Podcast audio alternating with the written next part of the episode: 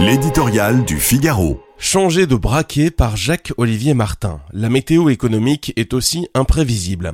Les augures nous annonçaient un coup de froid sur la croissance au deuxième trimestre. Or, il ne s'est pas produit. Un demi-point de hausse du PIB. Cette performance inattendue a rendu euphorique notre ministre de l'économie qui, à sa décharge, a peu d'occasion de se réjouir depuis quelques mois. Cette hirondelle de printemps portée par la production industrielle ne présage pourtant pas de belles saisons à venir.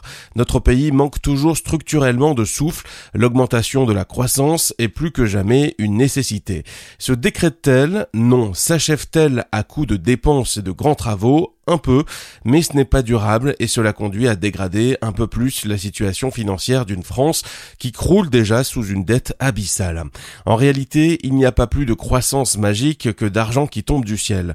La création de richesses se construit. Le toilettage des retraites, le développement de l'apprentissage, la facilité d'implantation des usines, la libéralisation de quelques secteurs économiques vont dans le bon sens, mais ne suffisent pas.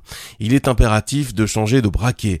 Comment y parvenir en osant, on ne le dira jamais assez, s'attaquer à la dépense publique pour pouvoir financer des baisses d'impôts, production notamment, et de charges pour que les entreprises puissent durablement investir, innover, embaucher, augmenter les rémunérations de leurs salariés.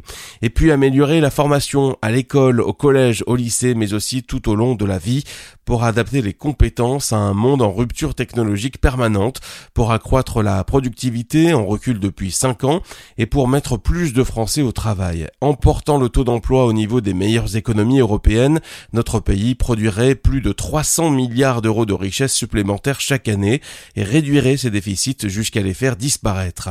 Mener de telles réformes nécessite de la persévérance et au moins autant de courage que nos voisins qui les ont mises en œuvre.